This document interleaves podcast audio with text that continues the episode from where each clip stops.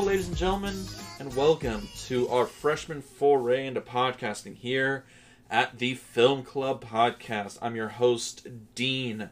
Uh, every week, I bring my pretentious art house view t- of cinema to this little show as we have Miss Boo, Becky, here, where she brings her lovely blockbusters to try and, I guess, even me out. Why don't you introduce yourself, Miss Boo?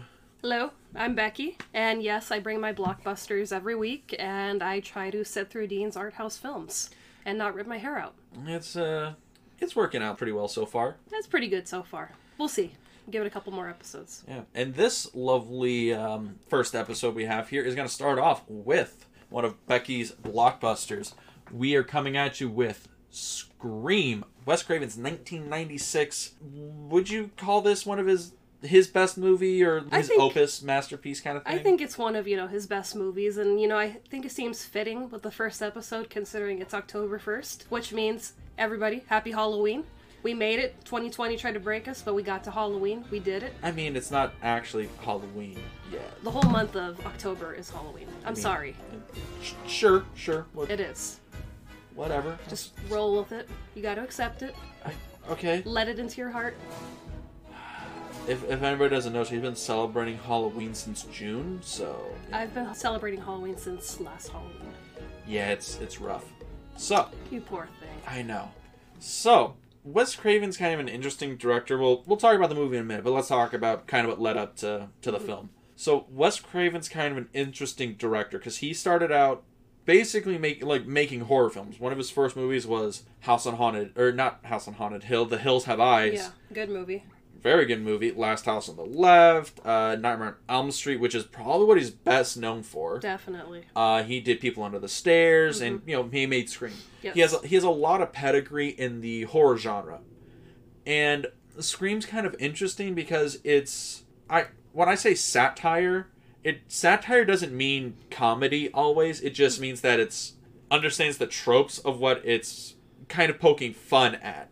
And, there And is comedy throughout the movie too, as well. Well, yeah, but I mean, this you wouldn't qualify this as a comedy. No, film. no. it's not a laugh riot. Most of the comedy comes from Matthew Lillard being ridiculous, and then A Randy- comedic genius. comedic genius. The man deserves all the Oscars. He does. So, Ultra Instinct Shaggy is in this film, if you didn't know, and then we have Jamie Kennedy, who's also, I guess, a point of comedy in the film. But that's about it. And Mr. Malibu's Most Wanted. That too. That movie is the Citizen Kane of our of our generation. It is. I still, you know, covet my ticket stub from Malibu's Most I can't believe you saw that in theaters. I did. Ah. Twice. Yikes. You're Ah. stuck with me. Sorry. I love you too. So, Scream. When this movie came out in 96, the slasher genre had basically disappeared. It, it was not as big as it once was. I don't No. think there was any slashers in theaters anymore. No, it'd been kind of quiet. Friday the 13th had gone direct to video at that point. Uh, Nightmare on Elm Street, I believe, was the same thing. And I know Halloween, that series, I don't think they even released a film in the 90s until Halloween H2O. Yeah, that was after Scream had come out. Yeah. So with that in mind, Scream comes out at a time in '96 when the slasher genre had essentially disappeared, and what it does for the film and you know the film mm, genre of horror and slasher films, it kind of changed the game, as it were, because the slashers were so dead, so done that when this came out, it was smart, had a good mystery, had a good, uh, had really good characters, and the story and the plot were was very tight and it worked really well. It also brought back, you know, people that love these kind of movies that crave, you know, you know, not just, you know, the gore and the violence and the, you know, being scared, but also that they love um, the psychological part of these movies. That, you know, you're constantly thinking, you're constantly wondering, you know, is that character over there the murderer? You know, is the main character the murderer? You're constantly on the go. You're with these characters throughout the whole movie trying to figure out who's the killer. Yeah, it, it's really interesting because this kind of slasher film really leans into the whodunit aspect, which mm. I think, which let's be real, had been lost on slasher movies since like the the late '80s. Yeah. or actually since like I guess you would say like the entirety of the 1980s because that's when you got Nightmare on Elm Street, Friday the 13th, and Halloween. The, the trinity of slashers, where it's one unstoppable killer chasing after all these, you know, young adult teenagers and just murdering them in droves. And this kind of changed it up. The killer was far more human. There was an actual, like, there were stakes at hand, and, you know, the characters, you cared about them. For, for the most part. Also, the sequels, they mostly focused on body count. It wasn't even about, you know, plot. It was just how many more people can we kill per movie and make it, you know, that much more extreme and, you know, oh, this one's going to blow up, their head's going to, you know, come flying off. Well, you know, this is kind of what how that works. But Yeah. I, I do understand because we do have the issue that um because the Scream sequels they're not nearly as good as the first one, and Oh, that no. stems from the fact of you know Scream is a satire, and the joke gets old the more you tell it, hmm which I'm very guilty of because I tell the same jokes all the time. All the time. Yes, I know it's it's one of my sad habits, but let's stop building up the movie and talk about it a little bit. So Scream '96. You're at home. You're making popcorn. It's really quiet. You are now Drew Barrymore. You're wear, you're in a some short, you know, blonde bob, wearing a nasty wool sweater, and then Oh, a it's phone cold rings. out there. It is cold out there. The phone rings, and who's on the other line? Stranger. A stranger has called and asks Cindy Prescott, "What's your favorite scary movie?"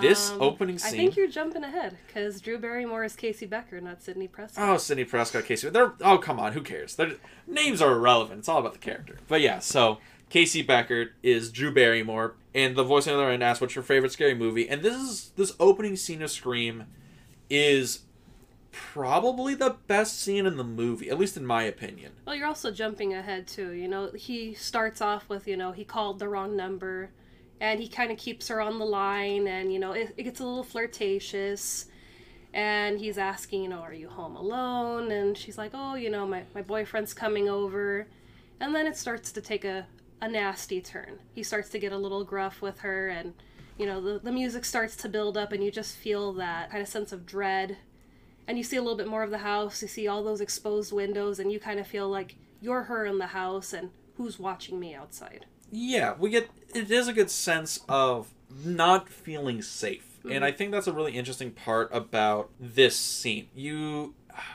Drew Barrymore at certain stages it goes from very safe to incredibly unsafe and the tension that arises from that is very good. Mm-hmm. Because i think this scene works really well and that's kind of why i say it's the best scene in the movie. Oh yeah. Because this is the first and i, I want to say it's the only scene where we have stakes we have tension we have build up and we have payoff and it all works out and it's all masterfully done with the work of the camera with the work of the performances. And we also have you know a top tier celebrity who's portraying this you know opening character. Oh yes um i mean drew barrymore at the time was you know a-list actress i believe. She was definitely she was definitely a very very big name for this and she had never done a horror film before.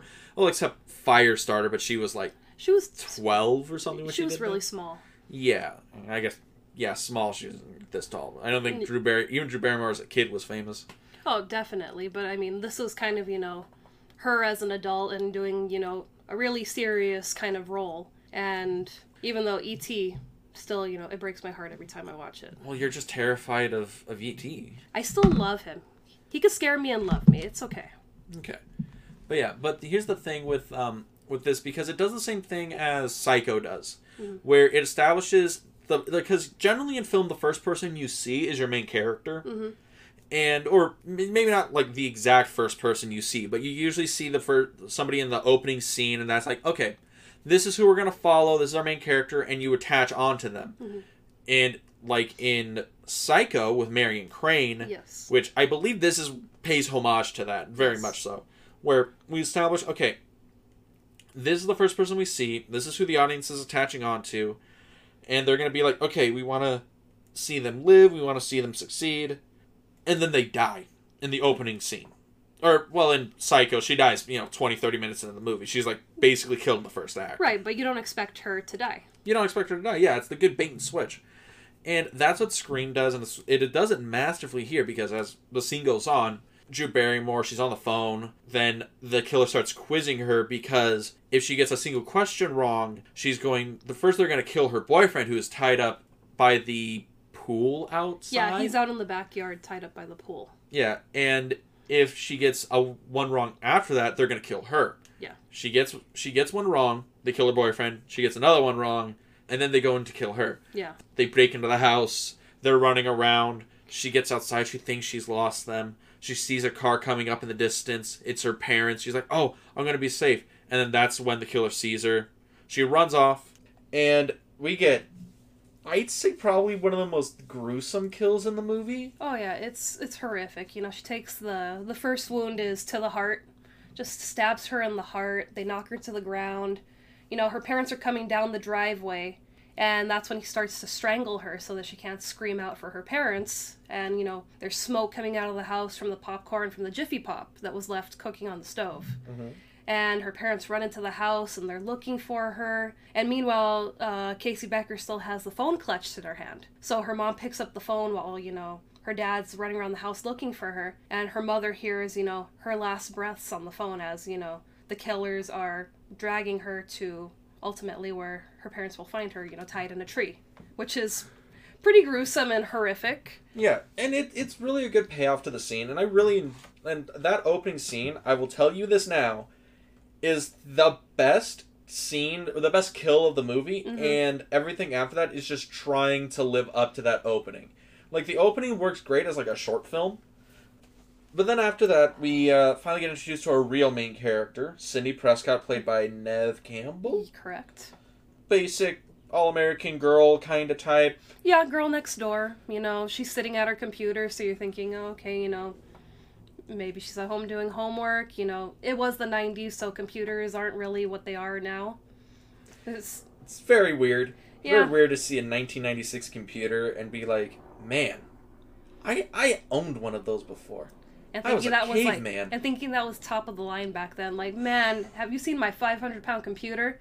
It's really nice, really choice. Really good. I remember throwing my back out carrying a computer up the stairs. Oh yeah, So, as as it goes, she's in her room, and then suddenly she gets uh, the most Dawson Creek kind of uh, love interest thing going on, where her boyfriend Billy pops in through the window, spooks her, but you know they're all lovey-dovey, Dawson's Creek stuff going on. I mean, you do love the Van Der Beek. You know that that man's a an idol.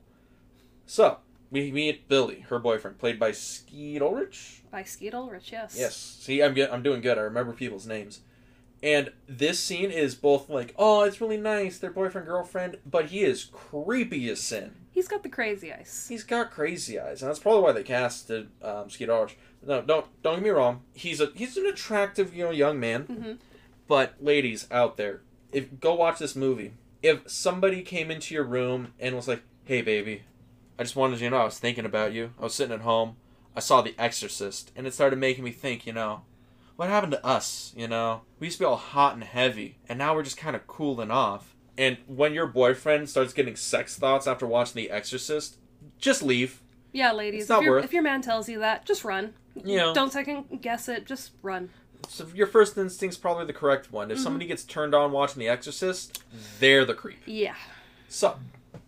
As- Although I love Skeet Ulrich, love him in Scream, love him in Riverdale, great actor. And now, as it goes on, they're talking back and forth. She's not giving up the goods. He's feels kind of bad about it, but respects the boundaries. Her dad almost catches the both of them. Almost. Almost. He says, "All right, I'm going off uh, on a business trip. You're not going to see me for the rest of the movie because that's what adults do. Pretty they much. try and yeah. get out of the out of the movie before the killer shows up as hard as possible. So they go on. Her dad leaves town, supposedly. Billy leaves the room, and then Kate, Kate, state, mm, Sidney, Sidney. Sidney, I can remember her yes. name. Sidney's all alone in the house, and then after that, We transition to meeting the rest of the gang at school. Oh, yes, the Scooby Doo gang, our cast of characters and victims. Which is weird because I think only one of them gets murdered, which is weird. Well, okay. Oh, Well, three of them, but one of them, like, And- really is. and yeah. two of them survive. yeah, you yeah. know. So, this is the most. This looks like Canadian Friends, the scene. Where they're all sitting around by the fountain, but and they're all like there and they're cool, you know, like oh mid '90s like like clothes and stuff. There's cargo pants. But there's no couch like in you know actual Friends. Well, yeah, this is why it's Canadian Friends. It's off-brand Friends. I'd still probably watch Canadian Friends. Of course, you would watch Canadian Friends. It's a good time, eh? What's, oh, oh, what's wrong with you? So, they're there. They're talking about the night before, and you know, oh, somebody killed uh, Drew Barrymore. This is so weird, and everyone comes off weird as shit. Sidney says, "I can't believe somebody could do that. How do you even gut a person like that?" Yeah. And Stu obligingly answers, "Oh, it's not that hard. You get a nice knife, you just cut them, you know, you know, chest to groin, you know, just Groin go to chest. groin to yeah, groin to chest. Semantics, yeah. groin to chest. You just rip them open, and then Billy is like, "Dude, shut the fuck up," and Randy is over there being like, "Oh, it's fine. You just get desensitized to the violence after the after a while," and I'm just like, "Okay." All y'all probably are fucking in on it, okay? All y'all are probably in Well, I mean, if Matthew Lillard, you know, who plays Stu Macher in the movie, if it had been someone else apart from him that had said, you know, "Oh, yeah, well, you cut, you know, from the the groin to the sternum, anyone would be like, "Yep, that's the killer right there." But he's such a goofball in this movie. You'd never think that he's a killer. He's just so I goofy and all over the place. It's kind of like, Yeah. oh, okay, awkward. You know, maybe not the the right time to say that, but I don't Eh. know because okay, so there's there's something that has to be said about this movie. So I don't think I'm gonna ruin anybody's spoilers on this movie because the movie came out 24 years ago. but still, spoiler alert in case you haven't seen it. Yeah, you should probably see it because it probably airs on TBS every every Halloween. Yeah, this movie's probably been cut for TV. So It has. I watched it on TV. I, I know you do. So Stu and Billy, we will discover at the end of the movie they're in on in on the joke. They're they're the killers. Yes. And Stu, throughout the entire film, this is probably the only one of the only few times he's actually interacting with Sidney Yeah. and Billy. He interacts with Sidney a, a few more times, and Billy comes off as just generally creepy. hmm He it, that's just how he acts, how he you know presents himself. He just comes off as you know kind of creepy, Yeah.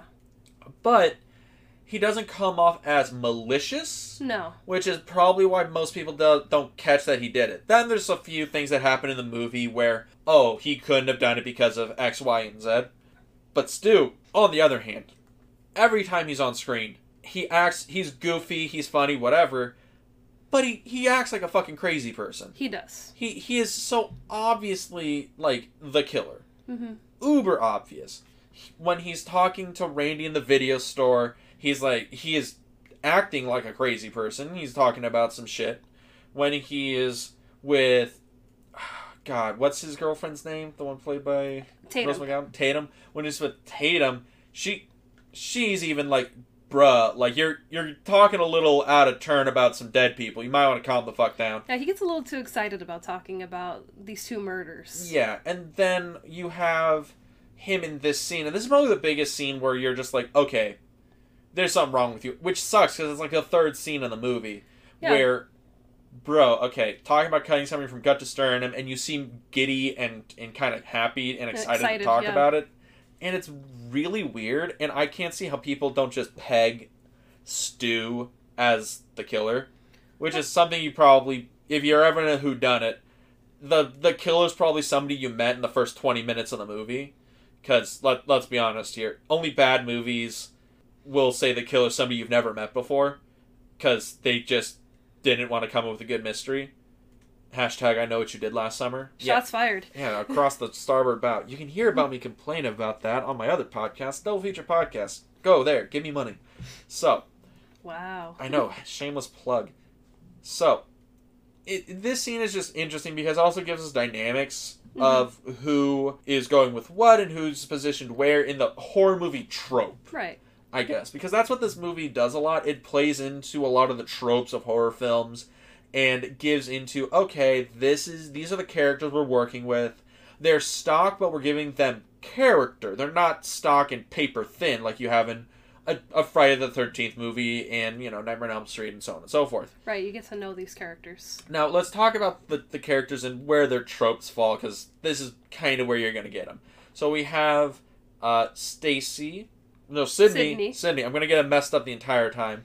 We have Sidney, and she's girl next door, obvious survivor girl, Yes. where she's she's you know very uh, reserved, quiet, smart, but not bitchy. She's she's survivor girl. Yeah, she's gonna make it. We have Tatum, who we don't really get a look at if she's the promis- promiscuous one, but she is definitely dressing and acting like she is the the typical like like whore character. She she's the loose girl that gets killed in all these movies.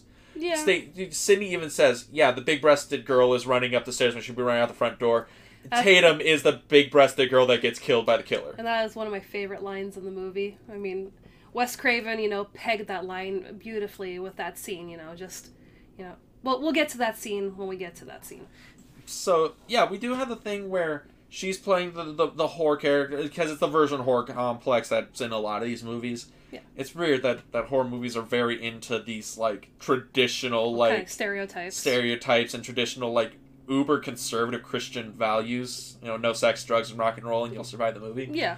And then we have Randy, who's the nerd character archetype. He's just instead of being a um, comic book nerd or like the special effects nerd that you have in like every Friday the Thirteenth movie, Yeah. he's the horror movie nerd, and he's really into horror movies, and he's the voice of the audience member who, like me, watched too many horror movies as a kid. Well, yeah, he's the voice of reason, kind of guiding the story along and, you know, getting the characters to try to survive through the movie and telling them you need to do X, Y, and Z to get through this. And, you know, being high school students, they're not going to listen to the rules. Exactly.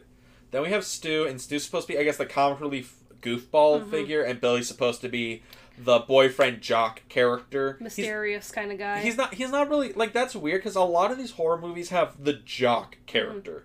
There, it's like, oh, you're in, you're on the football team, or oh, you're the athletic one, or whatever. And I get, and Billy just kind of falls into that role because everyone else has a defined role. right. But we never see Billy in like a Letterman's jacket or anything like that. He's like athletically built. Don't get me wrong, but he doesn't. He he falls into that trope because that's the last trope left. But I guess he could also have the trope of just being, oh, I'm the main character's boyfriend and Yeah. I'm the supportive boyfriend role, kind of thing. Which isn't Yeah. a lot of these. Like I guess they're in a lot of the horror movie tr- films, and you know you get you get some mileage out of that. And he's got that mystery too, because you don't really see him interacting like with Tatum. Uh, you see him interact a little bit with Randy, but it's mostly just him and Stu. Yeah, it's him, Stu, and Sidney. Well, him and Sidney are the only, they interact a lot in the movie, and him and Stu, I don't know how much they actually how much one on we don't have a scene with the two of them together because this movie follows Sidney throughout. Yeah. It it is interesting when you think about it. It's because we're only following Sidney. The only people she interacts with consistently is Tatum and Gale and Dewey. Really, hmm which, on that note, let's talk about Gale and Dewey because I think they come up in the next scene. They do. So, next scene, we are introduced to Gale Weathers, reporter on the go, a real Tatum O'Neal, as it were, right? Maybe whatever. Tatum O'Neal. I don't know. Uh, what's what's the name of the girl in in um in Teenage Mutant Ninja Turtles? The one in the yellow jumpsuit that Oh. that launched a thousand ships and sunk a thousand seas.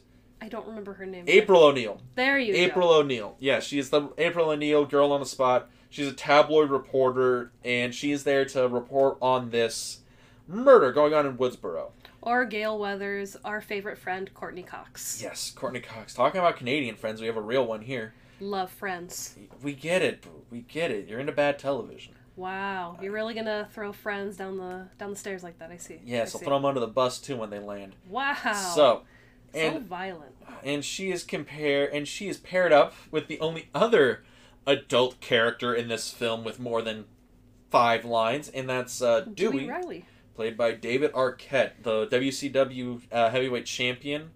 You know, it's great, great pro wrestler. He was Not also really. on Friends too, Yeah, he's also on Friends. You know, and he also plays Tatum's brother in the movie. Yep.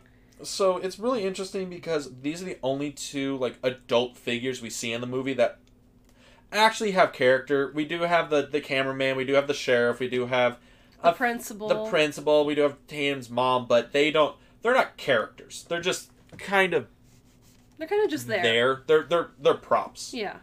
They're props to establish that this town isn't just populated by fifteen year olds and sixteen year olds. So we meet them, Dewey takes a shine to Gale. Gale kind of takes a shine to Dewey, and we have the hints that oh they're going to be the item in the film. But Right. Everybody who's seen a horror movie, the only thing going through your head is okay, so they're both going to be dead by the end of the movie, probably around you know Act three when we get the whole everybody's dying left and right thing. But Well, I mean, Gale doesn't even really take a shine to him in the beginning. It's more, you know, for her to get information, you know, for her studio, you know, for mm-hmm. for her segment on the news, you know. And you know, this is so important to Gale because she wrote a book about Sidney's mother's death, which takes place not in this movie, but it's brought up a couple of times throughout the storyline. And it's is kind of interesting because that's kind of the precipice, and I, it's you know how in a lot. I guess this also goes into the tropes of slasher movies, right? We're going to the camp this summer, but I have a story to tell you. You know, a few years ago, there was a kid who drowned in the lake, or hey, did you hear about that weird child killer that was murdered by all the parents on Elm Street last year? Or guys, guys, like ten years ago, there was this kid brutally murdered his sister in the house. And I think this, the whole thing with um, Sidney's mom dying, that's that part of the story. It's like, hey guys, did you hear about the brutal rape and murder of friend's mom? Yeah. You guys hear about that? The anniversary's coming up. I wonder what could happen. Woo! Because like that's literally what that is, and that I think that's a thing where we're gonna we're gonna see a lot of tropes in this movie that show up, and it's, some of them are really subtle, cause like that where they it comes up, but it's you know a point of the movie that you can almost forget about Right. but it's still there. And when you think about it, this movie is full of tropes and gags and shtick that every slasher that's come before it has done and has done, attempted, and tried. But the thing with Scream that I think it works is that it's very naturalistic. It's done very well, and the characters don't play it as a joke. Because that's a thing. Because this film, when it was um, shopped around, when it was the original script, most directors who saw it thought it was a comedy Mhm. because oh it's a satire of horror films. They're reading some of the dialogue. They're reading how the scenes play out. And no every director thought well it's a comedy but the jokes aren't really landing. Yeah. so yeah i don't think i'll take it. Wes craven saw it as like oh this is an old school satire. Like like a political satires kind of became where oh it's a satire but it's not a comedy. It's just poking fun at a genre people loved enough to figure out how they worked and that thing where stacy's mom died is just another example Sidney. of or sidney. Again stacy sidney same goddamn name. It- they, It's not though, but whatever. Where they get interacted and okay that's that's a, neither here nor there. But that's kind of the point where this film keeps going back where it's like oh this is like this and this is like that and this is what we're doing with it. Yeah, her mother's death is kind of like the domino effect of why these murders are happening. And we're kind of like going back in, you know, reverse and trying to figure out why she was murdered, you know, more or less who was she because we never meet her, we never see any, you know, kind of like throwback scenes to, you know, Sidney and her mom and a regular life. We're just kind of trying to figure out what happened, how did we end up here? and that's a whole other can of worms because the Mhm. only way we know anything about her is from one of the sequels and the sequels get pretty bad Yeah. let's be honest. But i digress. We move on. After that scene i think that's when we finally get sidney alone in the house where she interacts with the killer for the first time. Hmm then generally this is you know the shot across the bow where the the survivor girl meets the killer for the first time and it's just to freak him out and let him know things are up Well, this is also Survivor Girl's first phone call from the killer, too. This is the first time. Yeah, this is the first time she interacts with. That's probably the shot where it's. This is the first time they interact. She's completely safe because we got a whole other hour and some change left. But Mhm. this is where they interact. They interact on the phone. This is where we get uh, Miss Boo's favorite line. You say it so much better. Of course, I say it so much better.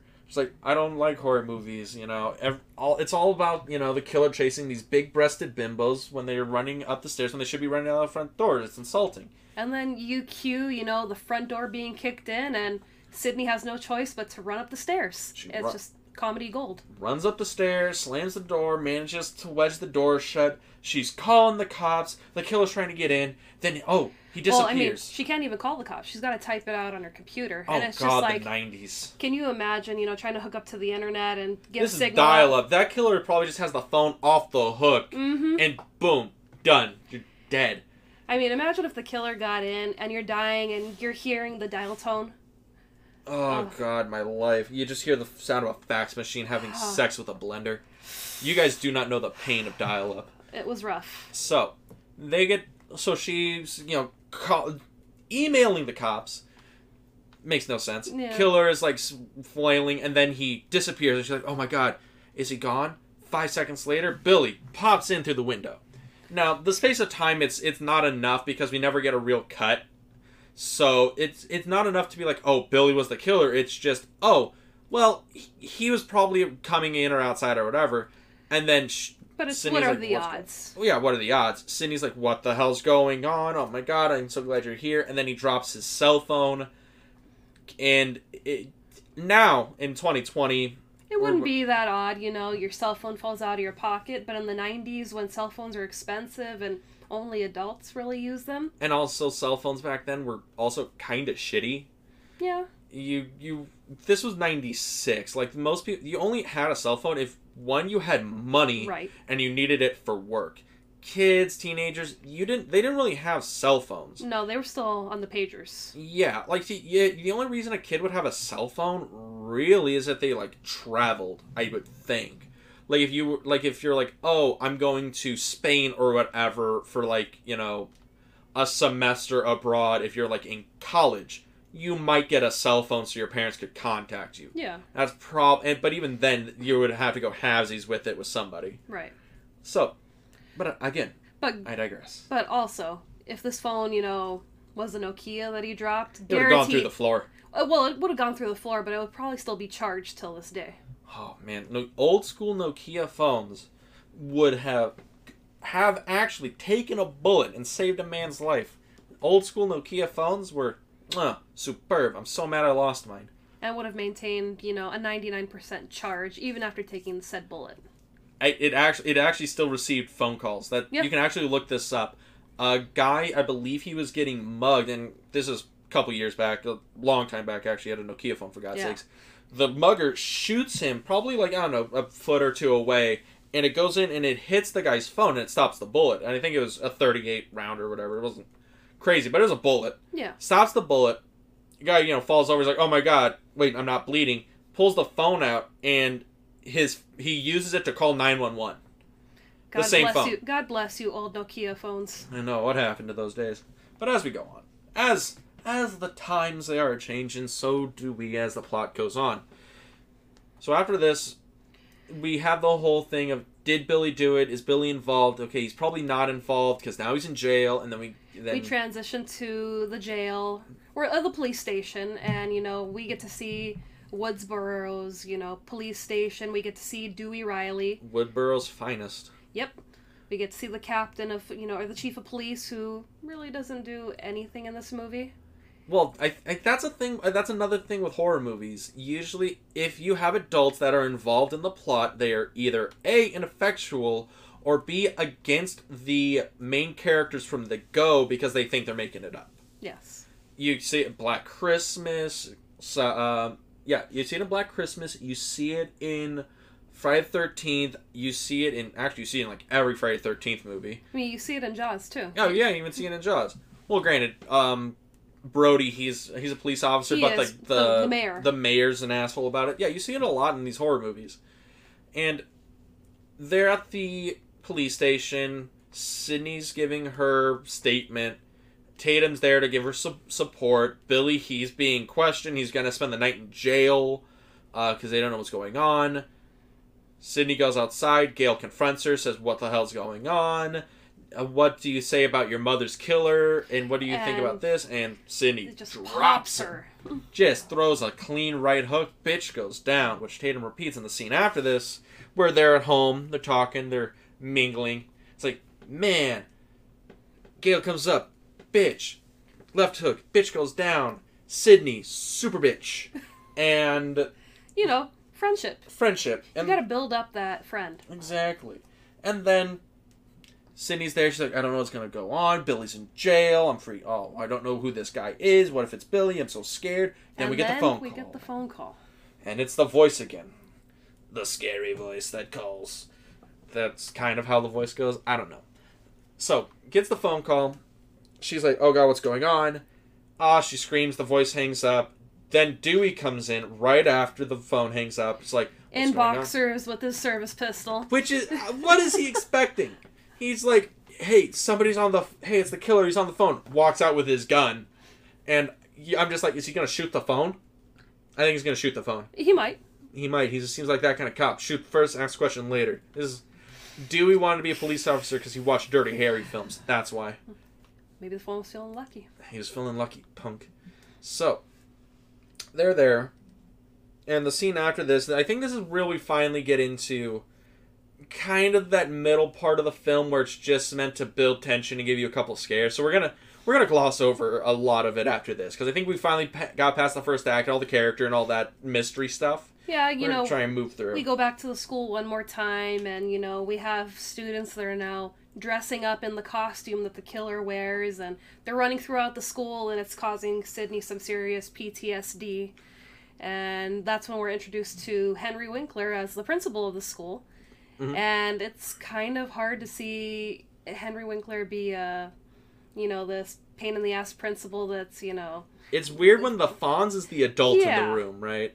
You expect him to be cool you know kick a jukebox not you know reprimand students Yeah, which he does, and this honestly, he would not be a principal in 2020 because the moment because he would bring some kids in. This is his basically his only scene where he gets to do stuff, and he's there and he's like, "You guys are disrespecting the dead. What's wrong with you?" And he's cutting up these kids like Halloween masks where it's the killer's face. Mhm. He's cutting up with a pair of like these giant scissors. Like these things are comically large. Well, I mean, I think these things were like to cut a ribbon, but I mean, who knows what ribbon he was cutting, how long he's had these scissors. and he's talking and he's yelling at these kids and he's like i'm gonna i'm gonna suspend you both or expel you both you guys are Yeah, are done and they're like that's unfair and he goes and he slaps one of the kids with the scissors like not across the face but he puts it against his chest, chest. and he's like how would you feel if i gut you like what the hell's wrong with you you ungrateful kids and i'm like bro bro if that was 2020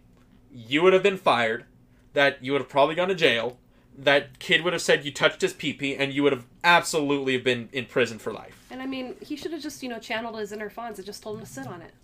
right? So bless you. Ah, thank you. you know what? yeah we don't need a pause. You're fine. Sorry about that. It's a little dusty in the studio today. Now as they're talking there and it goes on. Sidney gets um has a scene with Billy. Billy's like don't worry Sid. I don't blame you. It's okay.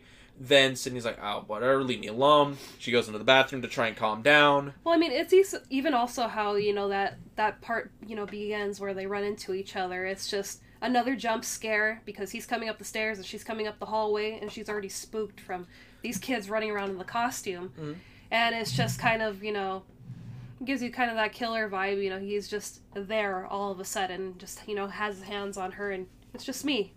yeah But but you still kind of get that vibe off of him, like you know. he's always creepy yeah. So he's there. They're talking. Sidney says, I don't want to deal with you. Goes to the bathroom. She overhears some people talking about the whole thing. They leave. Sidney's just distraught. She tries to compose herself. And that's when we get the attack by some random asshole in the bathroom because mm-hmm. it doesn't look he's not carrying a knife he's not trying to kill her or do No. anything like that it's it feels more like it's just some kid in a costume trying to scare whichever girl ended up being alone in the bathroom And it just happened to be her. it happened to be her. Where terrible coincidence, but Yeah. you know, it's a horror movie. Coincidences happen. And then after that, they let out the school because they're like, we're done with this curfew. And Stu's parents happen because this is a horror movie, and as we were saying, coincidences happen. Are out of town for the uh, the weekend on a business, or out of town for like a week on a business trip, vacation, second honeymoon. something. I mean, you know, of course, uh, there has to be, you know, vacationing parents in a horror movie, so, you know, you get the house to yourself. Yeah, in, insert generic reason parents are not in town. Mhm. That's why they're gone. So they go and Stu's gonna throw this big raging party at his house, which is in the middle of nowhere. And that And it's also a McMansion. I I have a I have a thing I need to know because you've seen this movie a bunch more times than I have, which mm-hmm. is saying something because I'm OCD about watching movies. So where is Woodsboro? Woodsboro is supposed to take place in California, but they don't really give a specific, you know, kind of location, but kind of based on the way the houses look and how lush it is, it, it would it would appear that it's in Northern California, maybe near like where some of the wineries and the vineyards are Like at. Martha's Vineyard or like up around well, there? Martha's Vineyard's on the East Coast, but you oh, know, is it? Oh, wow. Yeah. I, I'm learning something new every day. but it would be. Um, oh my God, where's my cousin from? You- Where's your cousin from? Like what? Like Sacramento or I mean, San all kinds of Bernardino or Um, Batman or he's from Gotham. We're gonna we're working on it. Now it's gonna bug her. Everybody, don't worry. We're this ain't getting cut, so she thinks it is. Oh, it's getting cut. It ain't getting cut now. But like, I get the point. There's somewhere in like NorCal or something like that. I always thought it was some random Napa. Napa. So- okay, they they look like they're from Napa Valley. Yeah, I mean, just based on some of these houses, you know, it would give off that vibe of kind of like a Napa area, but in reality, it is Santa Rosa, California. So it is in Northern California. It, It's, it, it's so weird because it so Woodsboro just looks like that because that's the thing with horror movies again slash movies in particular is every city so or every town is supposed to look like every town USA Yeah. more or less and this also has that feel where it looks like okay this is just every town USA it's just when you see the houses people live in because Sidney has no neighbors they live out in like the middle of nowhere yeah. you see Stu's house, and he lives in the actual middle of nowhere. Yeah. It looks like miles from anybody. Which is terrifying, and which works for the final scene of the movie. Yeah, and then but you, then you see the town center, and it's like, okay, this looks more like a regular town in this high school. It's every town USA, and the main street looks like every town USA. Yeah. And as the movie goes on, the high school, it looks like every high school you've ever gone to. Even though, you know, fun fact, it's not actually a high school, it's a community center. yeah it it's it's really weird because again set dressing and product design and all Mhm. that stuff it's very good Yeah.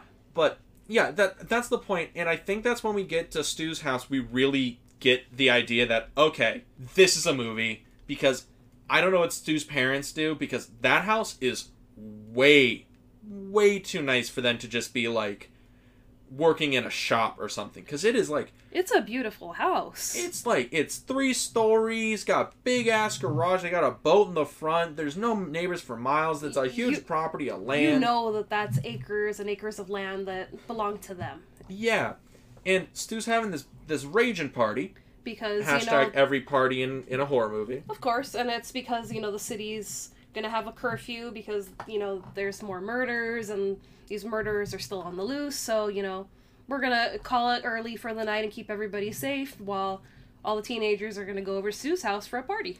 Yeah, and the party ensues. Randy brings a bunch of movie or VHSs of horror movies and stuff like that, and they're gonna watch horror movies and drink and do what you do. Yeah. And as the party goes on, Gale shows up and Dewey's there with her. Dewey's there to check on the party to make sure, you know, nothing goes wrong.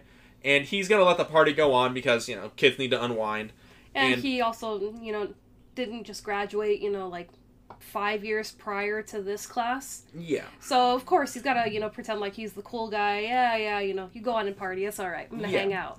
And Gale's there and she's there to get a scoop with her cameraman, Randy. And, no, Set up a secret, you know, camera to you know kind of monitor and see if the killer shows up or someone talks about the killer. yeah, she's, you know, she's a, a bloodsucker like that. So sets up the camera. It's a 30 second delay, as is stated in the movie, which comes a plot point later. Yeah. But party goes on.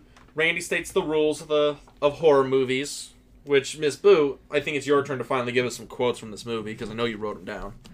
I'm sure I have got my quotes here somewhere. But, you know, there's the the three rules, you know. Don't do drugs or drink. It's the sin factor, the sin. The three deadly sins. You don't do drugs or drink. You don't have sex during these movies because only virgins survive.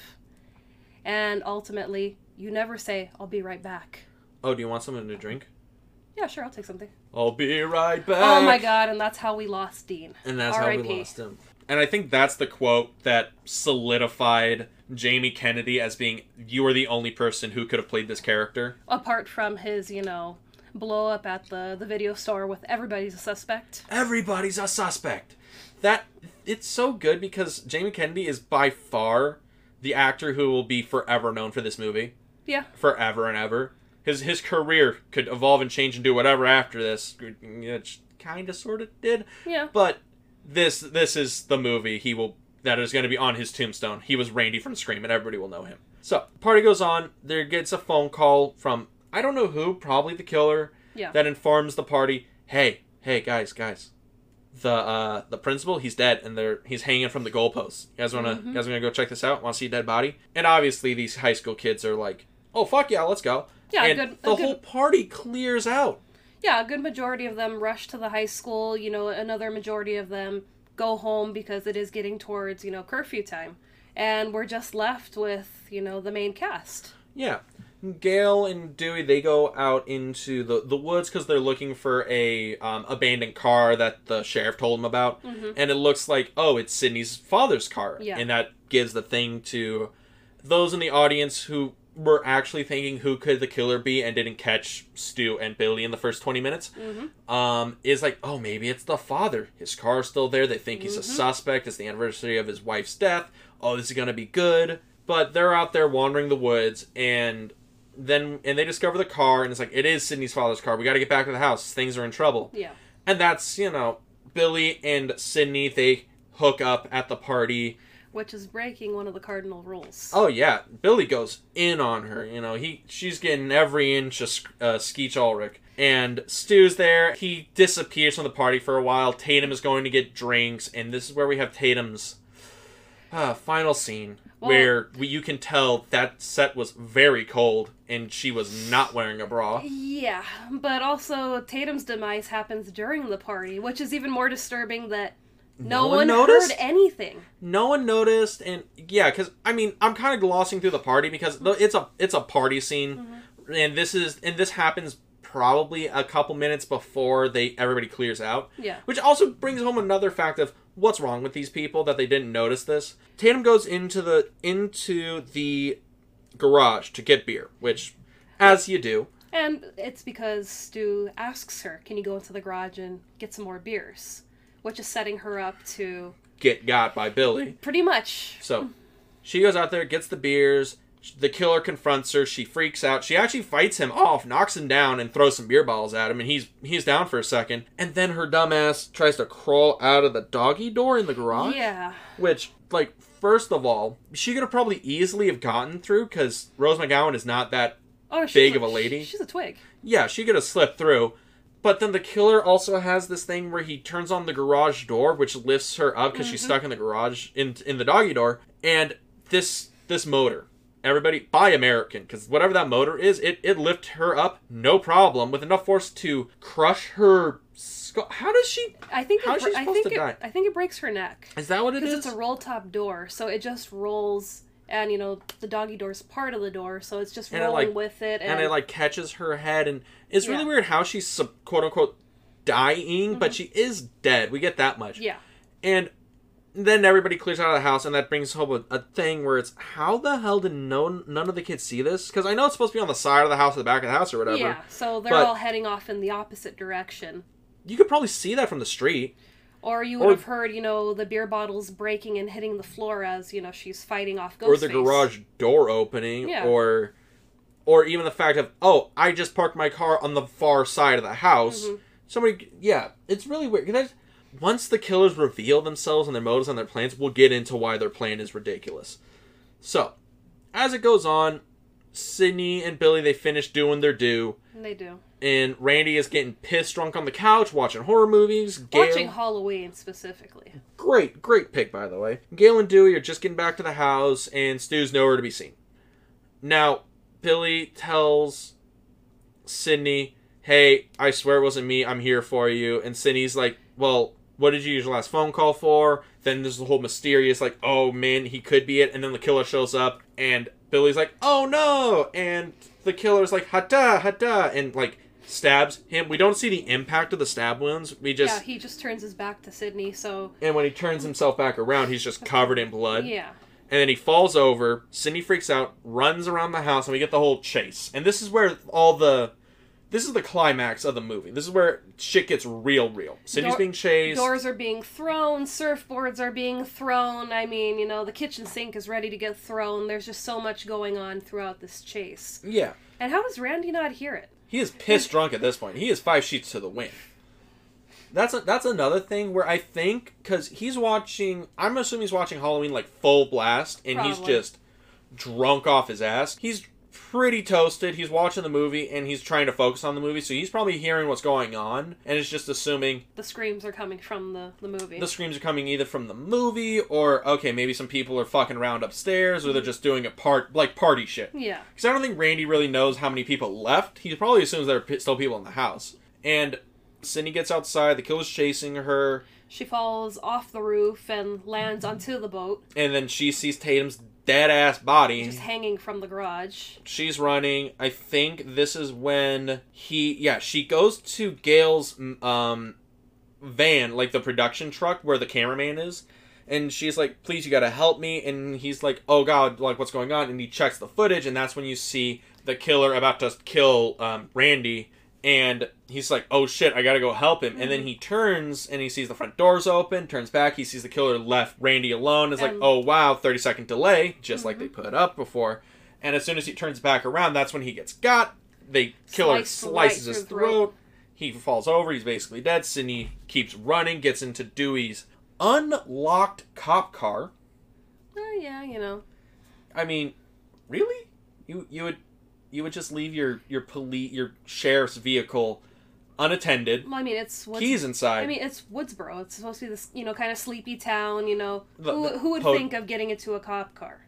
a hashtag podunk America Yeah, dot America, and she's hiding inside. The killer is like, "Hey, you can't go anywhere because I already stole the keys." this is after we have a, a few minutes of playing. You know, which door am I going to lock next? Until he kind of, you know, taps on the window with his blade, and got the keys. Playing the little cat and mouse mm-hmm. game. Killer eventually disappears under the car. under the car, and then I believe did we get does Gale and Dewey finally come back at this point?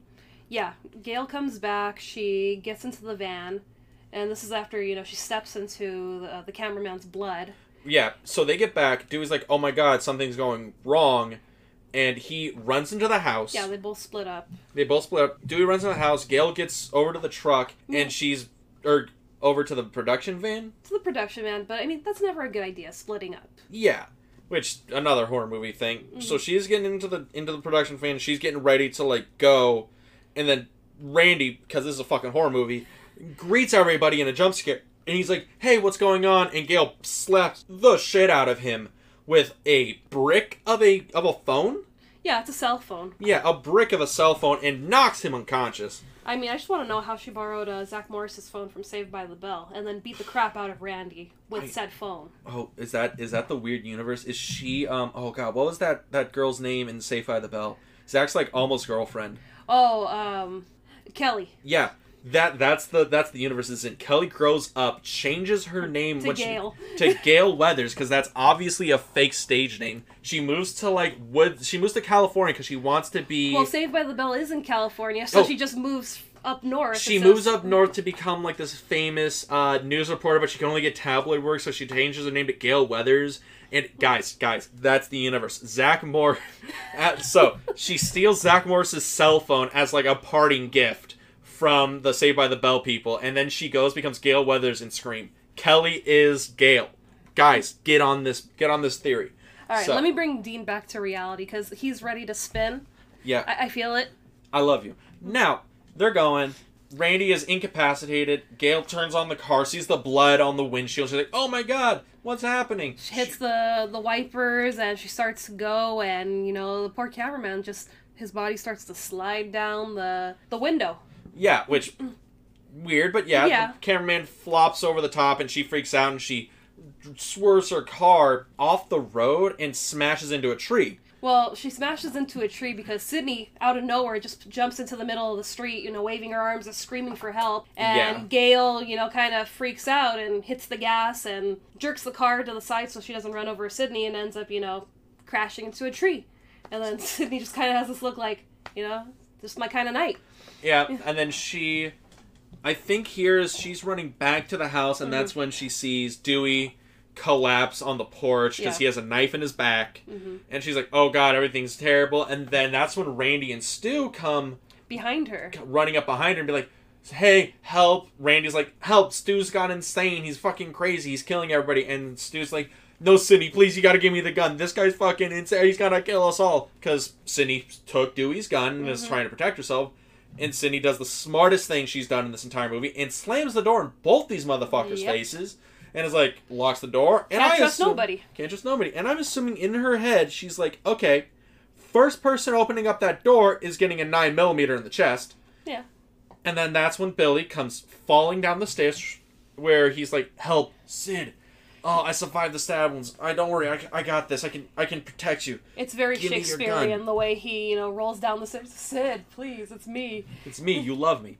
He gets the gun from Sidney, and he's like, "Don't worry, I got this." He opens up the door. Randy comes in, and Randy's like, "Help, Sidney! You gotta like Stu. He's the killer. He's gone mad." And then We get this turn. We see Billy, you know, go from I'm in excruciating pain to, sadistic glee. And he, you know, gives the famous psycho line. We all go a little mad sometimes. and he shoots Randy um, in the shoulder, chest, or what Mm-hmm. have you. Shoots him and he goes down.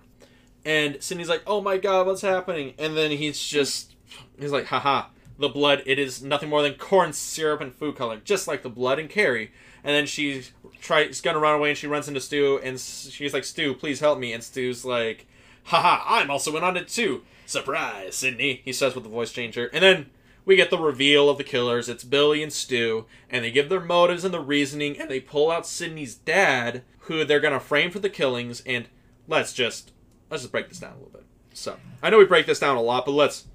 Here's the motive that they're going with. Billy's mom left his Dad. father because he was sleeping around with Sidney's mom, right?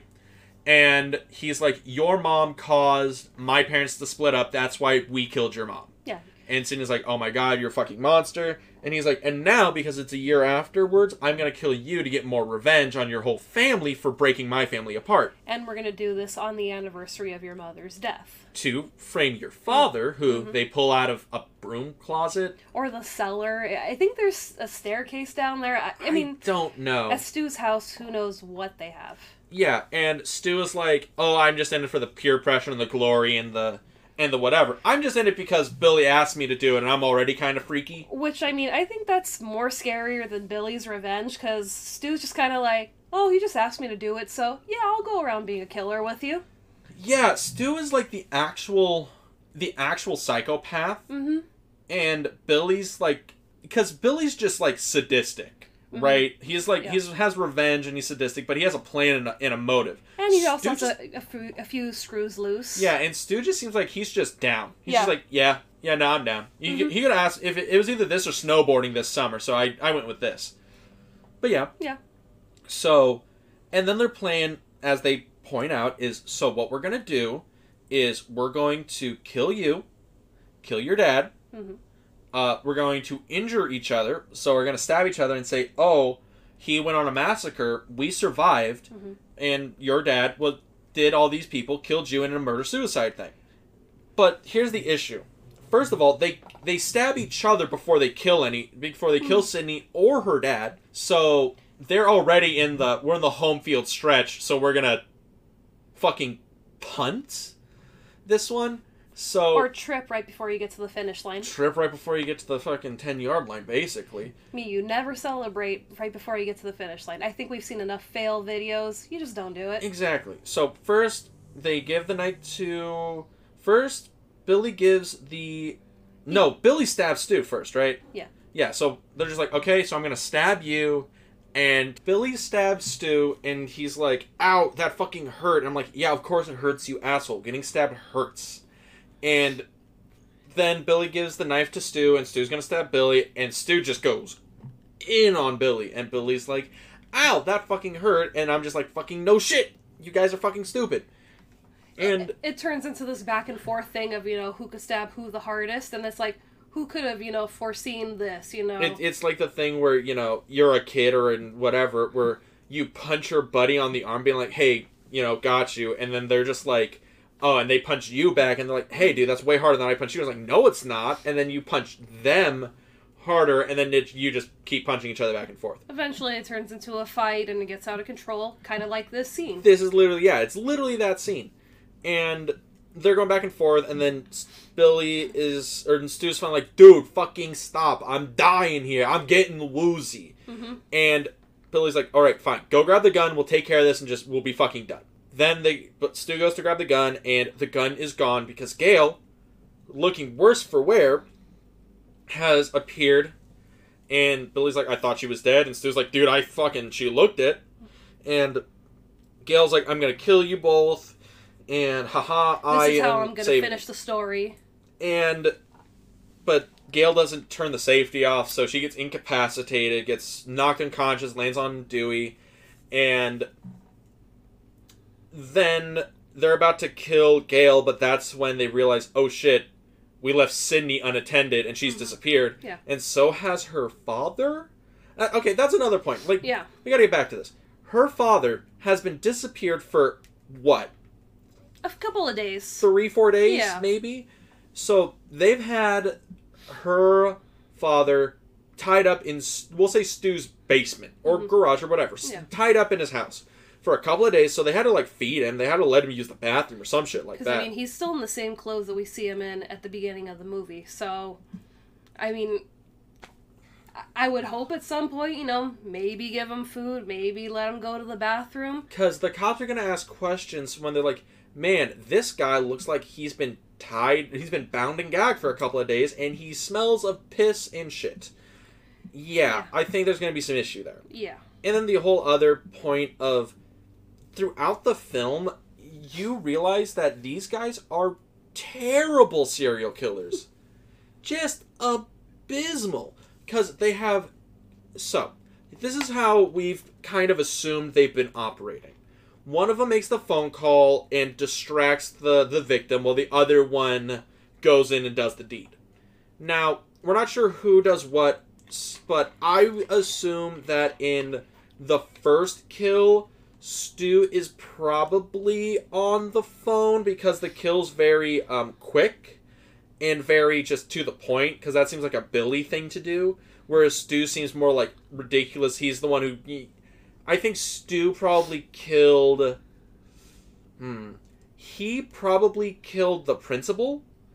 Whereas, and then Billy killed Tatum. It's, it's one of those things they probably go back and forth. and I'm under the impression that it was Stu that makes the first kill, because Billy's kind of into, you know, the the horror genre, the quotes, the trivia. He, And, yeah, and that's how we start out the movie with, you know, uh, Casey Becker being, you know, given this trivia quiz, you know, to save her life and her boyfriend's life. And in the beginning of the movie, we also figure out that Stu and Casey at one point had dated, Mhm. and she dumped Stu for her current boyfriend and, you know, boyfriend that was murdered along with her. So it would make sense, you know. it would be a revenge kill. I Yeah. I got that, but I think it, it's just one of those things where it's like we're never. It's never hundred percent sure who is Mm-hmm. who, and it's honestly it's neither of them. It's a stuntman hmm in under the under the cape and cowl.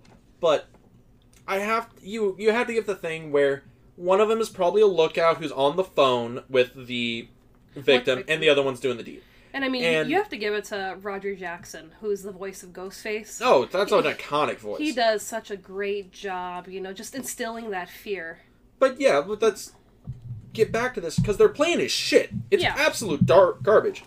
So what it is is that one of them is the lookout, one's trying to kill him, like I've been repeating like 4 mm-hmm. times, and the issue is they're trying to intimidate Sidney and they're following her around. There's a point in the movie where they're Tatum and Sidney are grocery shopping and somebody and one of them is in a ghost face costume in a fucking grocery store like following them around and then there's another scene where they're like out on the porch and in the bushes you can see one of them like watching them from the bushes and i'm like how is nobody seeing these fuckers I mean, it's not stated that it's Halloween day, you know. I mean, at any point, you're going to be kind of weirded out if you see an adult in costume walking around a market.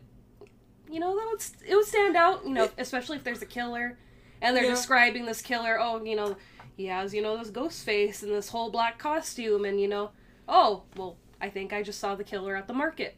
Yeah, and the other thing is they kill Drew Barrymore in the beginning, Mhm. isolated out of nowhere. You can Mhm. see how it's like, okay, you can get away with that because it's the middle of fucking nowhere because every house is like miles away from Yeah. each other in this universe. And that that one I can give them. Okay, if they had any competency and planning skills, they could have gotten that one. Yeah. The principal, when they kill him, I'm like, okay, so you're just gonna bum rush this principal, who we have established in mm-hmm. that scene that he's not alone in the school. The janitor's down down the way. Fred, the janitor, Fred, gotta love Fred the janitor, played by Wes Craven, wearing the iconic Freddy sweater and hat. of course, and he's just. It's one of those things where it's like, okay, now you're just being bold mm-hmm. because one, there's probably not a lookout for that one because Stu's probably at his house prepping. For the party, yeah. Yeah, for the party, and Billy's, you know, the one who's actually like mm-hmm. killing him, and he's doing it alone. And did he just kill the principal and slip out the fucking window? Did he just did no one see him? Because it's the middle of the day. But I mean, also, they find him, you know, tied up on the goalpost. That's another thing. So it's like, he's gonna need Stu's help. Hoisting his yeah. dead ass up there, or the other thing, it's like, guys, guys, you you're hoisting up a dead body on a football field, and I don't know where this football field is. We never see it. I have no idea what it looks like, but guys, you you could people passing by could probably see what the fuck you're doing. Yeah. the other point is when they kill Tatum in the garage, you know, their their whole plan for not getting caught there, my guess is we locked the garage door. And I I'm mean, like y- y- if Tatum if Tatum like actually just belted a scream out and like really was like fucking help me, yeah, somebody probably fucking hear it yeah. and it, it's one of those things where I think these these two are more lucky than good when it comes to their plan of and it comes to their plans and actions of killing people. But again, I digress. I had my mini rants as to why their plan is doesn't make sense and how them being killers is weird. But whatever. So Sidney has now gotten the upper hand on the killers. She has disappeared somewhere in this cavernous ass house, and Billy is on the phone with her, being like, "Where the fuck are you?" And Stu is basically succumbing to his wounds. Yeah, he's like, I think I'm dying, man, while he's coughing up blood. Yeah, because Billy went in on Stu. I think Billy was planning to be the only survivor oh, out yeah, of this. definitely. So Stu's dying. He gets on the phone with Sidney because Billy chucks the phone at him, Yeah. hits him with a phone dick. Is on the phone with him and is like, "Yo, like, please, my parents are gonna be so mad at me. Don't blah blah." And Billy's tearing up the fucking house until he finally comes to the closet, where he opens it up, and he thinks he hears somebody in the closet, but really it's the music for, or it's the scene from Halloween where Yeah. Jamie Lee Curtis is in the closet and Michael Myers is after her. But really, haha, it actually is Sidney in there, and she comes out and she in- jams a An umbrella into his chest. yeah, which now in the in the scene, um, it kind of makes sense because it looks like she just goes deep in on him with it, but. In all honesty, it's a it's an umbrella. If you got pegged with that, it'd probably hurt for a little bit, but you want to go down like Skeet Ulrich does in this. Well, it's a metal tip on that umbrella, too, so with enough pressure, it, would you- hurt. yeah, Yeah, You're, you're gonna, you know, break the skin at least. Yeah, but he, you know, so he goes down, and then I get he, does that like knock him out or something? Because he does because you don't I- see him after that. I think it just knocks the wind out of him. Yeah, that's probably what happens. She comes out and she just jams this in his chest, and, And she mean- shoulders him, and he goes he goes down, knocks the wind out of him, And I mean, you see the the umbrella sticking out of his chest, so she's actually able to. jam it in ja- pretty good. Yeah, So Billy goes down. Then Stu comes out and attacks Sidney, and they go have their back and forth. And Sidney manages to get the upper hand and drops a the heaviest television in history on his head because it just immediately kills him. Well, I mean, it's the 90s, so, you know, TVs did weigh uh, around 500 pounds. Yes. So, it, realistically, it could have killed him. Ah, yeah, I remember those old TVs. Drops it on his head. Stu is dead. Quote unquote. Again, I bullshit on that one, but it's not as bullshit as Tatum's. But well, whatever. I mean, have you heard, you know, some of the rumors going around right now? oh God, no. Please Well- tell me they're not actually bringing Matthew Lillard back and Scream f- like five. Well, Scream 5 is coming in 2022, so are you going to go see the movie with me? Of course I will. All right, awesome. But someone asked Matthew Lillard, you know, hey, you know, what do you think about, you know, your character? Did he really die? And he goes, well, a TV was just dropped on my head. He goes, that doesn't mean, you know, a, a kill. I could have, you know, crawled out from under the TV and I could have ran and survived. So it's kind of leaving that door open. Maybe Stu did survive. That'd be that'd be interesting because I've always thought it was weird that he that okay because Billy that we'll we'll just wrap it up. Yeah. So goes on, Stu get Sidney gets the upper hand, kills Stu that we think, then uh, Gale wakes up, Randy comes back, Ga- um, Sidney has the gun now. Billy is like, haha, I'm not actually dead, and Sidney ki- shoots and kills him, and he Mhm. dies. Yeah. And we wrap up the movie. Nice happy ending. The cops show up. The sun rises. It is finally peaceful in Woodsboro once more. And Gale has her story. And Gale has her story. Dewey survived the the attack. hmm Uh, Randy is now free to go fool around because he survived his horror movie, and Mhm. Sidney is no longer plagued by a murderous boyfriend. But yeah, so I think this because there is a Scream Five coming out, Mhm. where I think is weird. I'm, Because I'm excited for it. of course you're excited for it because you love Scream, I do. but the sequels of Scream I have found to have diminishing returns. The television series, even because I I did watch the first season or two of the MTV television series, and even that was like I'm I'm be real with you, it's pretty okay if Yeah. you just wanted to watch something. But you know it. I think the whole thing of satirizing the slasher genre after because after Scream came out, it kind of ruined the slasher genre in a way. It revived it because it showed that you can still make money with smart, good slasher Mhm. films and smart, good horror films in general. But it also bred into this whole meta um, ideology of, well, if we acknowledge we're in a slasher movie by having these types of characters, we could play into the tropes and then we'll be called Scream because that's what they did. What they didn't have was good and relatable, good relatable characters, a solid mystery, and Good writing. yeah, basically good writing. Granted, I know what you did last summer was by the same uh, writer, but Mhm. I know what you did last summer was written a couple years before Scream was even made, Mhm. and he just couldn't sell it because it was a generally generic slasher film. Yeah. It gets bought up right after Scream gets released, I think a year after or some change after, and it is not a great film. Not it doesn't compare to Scream at all. There's a reason I know what you did last summer is all more or less forgotten. It has some iconic little bits on there. There's some stuff where if you watch it, you're like, "That's okay." I know that's in a horror movie. I know I've seen that a million times before. I just never knew which movie that was. And then you also have like Urban Legends, which came out I think like two years after Scream and a year after Urban Legend, or a year after I Know What You Did Last Summer, and that was straight up a ripoff of Scream, and that's another issue that came upon that. And then we started to see like classics start to come back. We, Chucky came back after you know Yeah, Scream. Uh, Chuck- Halloween H two O came back. Yeah, we had Chucky come back, Halloween came back. Um, we had the Freddy versus Jason movie, which came back. I still But- have that VHS. Yikes! Wow, that's that's some, that's some, there's some age on that Oh, on that yeah. movie, and and we also and granted we also even have the revival of the slasher the slasher genre because we brought back the, the granted it, they came back in remakes Yeah. Texas Chainsaw Massacre, Friday the Thirteenth, Nightmare on Mhm. Elm Street, Halloween, and it kind of revived it, but it was more in the sense that so the slasher movies that were big that came out after Scream were generally pretty bad Yeah. and their sequels were very much worse. So they brought those back, and it was almost like a return to form in that sense. Where, okay, we've had the digression of, you know, these are the things we acknowledge about slasher movies that are ridiculous, but we still love them anyway. Mhm. And now we're here with, okay, slasher movies are just this thing that our culture really likes and enjoys because we're crazy. And Well, we like to be scared. we like to be scared, yeah. But let's slasher movies in general are not scary.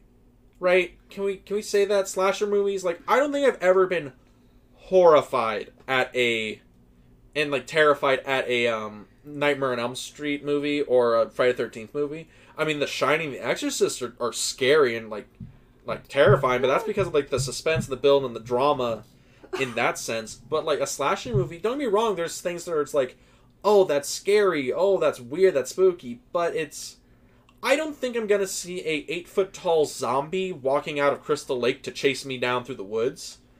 Or you would hope know, not? I would hope not. Yeah, and it's it's really it's really weird because they're both more realistic and more unrealistic hmm than other horror films in in that in, and then other horror films because yes, serial killers exist, but your serial killers are not Jason Voorhees. They're like Ted Bundy Yeah. Which is a whole other like can of worms in terms of like the mindset and theology of how these things work. And I mean, it's Scream isn't like you know a scary, scary movie where you know you're you're up all night, you can't sleep. It's more scary on the fact that you know these are her friends, her peers, that are killing people that she loves and cares about, and you know it's kind of a fear we all live with. You know, hey, is this friend of mine somebody you know that I can trust, or are they going to turn on me? What's going on? You, you never know. I don't. I guess. I mean, I think that's an unfounded fear coming from this movie, but I mean, I guess it makes sense. That that was probably where you would get a sense of dread from Mhm. coming from this movie, but I don't know. But let's finally figure out where we think this movie ranks in last and is it good? Is it worth it? Does it still hold up? Now, I know Miss Boo, this is your favorite horror film, or at least favorite slasher. I know that much. Yeah, favorite favorite scary movie. Okay. Where do you, do you th- so? Where do you think this lasts? Does it hold up today in 2020? Do you think this movie still holds up? I think it does. I mean, you know, we have the technology that obviously ages it, but it still holds up. You know, it's you know this this story about this girl trying to you know get over her her mother's death and kind of just like crawl her way back to some sort of normalcy, and you know it's it's got you know her relationship in it. It's got her relationship with her friends in it, and these gruesome murder murders that take place during you know this story. So yeah, it still holds up. I think people, you know, who have never seen it before could still sit down, watch it, be entertained despite, you know, the time, the era that this movie's taking place. I got you. I I'm I think I might just be a little bit more cynical about it because I think the movie itself is good, but I think the movies that it influenced and came after it weigh it down. Like I think its legacy is tainted in that fact. Hmm. Where like you think it about it. Scream is well, Scream. This film by itself is a, I think, a solid slasher film. Like it's, it's good. Is it transcendent? Does it change and revolutionize and make you reimagine cinema itself? No, but does it does it change how you look at slasher movies? That subgenre? Yeah, yeah, it kind of does. I but mean, the it, issue for me is everything that came after it that it influenced and because it changed the game for slasher films and everything that came after it is just it ne- one it's never as good as scream and scream was only a fairly good film and all the things that it influenced never even lived up to being fairly good. No, but it did also change society because, you know, it made people a little bit more aware of, you know, who are these people that are, you know, calling me? You know, you always get, you know, Th- that is a fun fact. This film did influence the uh, caller id and being a mass thing in the united states. Oh yeah, you know, after this movie, you know, significantly it went up, you know, the amount of people using their caller ID because, you know, who wants to get on the phone with a A- crazy person yeah. But yeah, that's actually that is interesting. So I, if if I had to say, I would say absolutely watch the film, but grain of salt because this movie is definitely of its time. It's definitely of its time, and I think if you are even mildly into slasher films now or horror films in general, you're gonna be like, this seems so oddly generic because it, it leads into all the generic tropes of horror films and tries to subvert them or at least comments upon them but I think it's still worth the watch. I think you will still find it very enjoyable. I think it's still a good movie. Mhm. Not great, not transcendent, but a very good film. So yeah, For me, it would be a 10 out of a 10. You know. Yeah, I'm a fan of the Scream, you know, franchise, and every time I'll pick it. Yeah, I give it. A, I give it a seven out of ten if I had to gun to my head.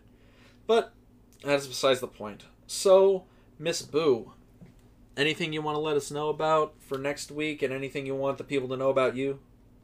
Well, next week we are doing a Dean's Art House pick, which will be Oh, next week we are gonna have a wonderful pick. We're gonna have the, I guess if Scream is a satire of slasher films, then I'm gonna pick the magnum opus of satires of slasher films.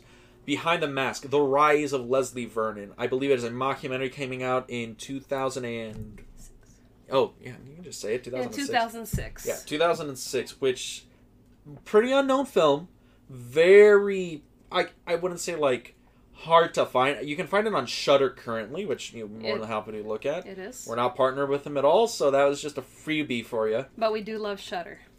And you can have a look at it. It's very fun. I I like it, but we're gonna get a little bit more in depth as to why next week on the Film Club. But if you want to catch up with us and see what we're doing, where could you find us, Miss Boo? You can find us on Instagram and Facebook at the Film Club Podcast. And if you like the channel, like our uh, our podcast, give us a follow on Anchor FM and Spotify. All right, everybody. I think that wraps us up for this week. We'll see you next week at the Film Club. Stay scared.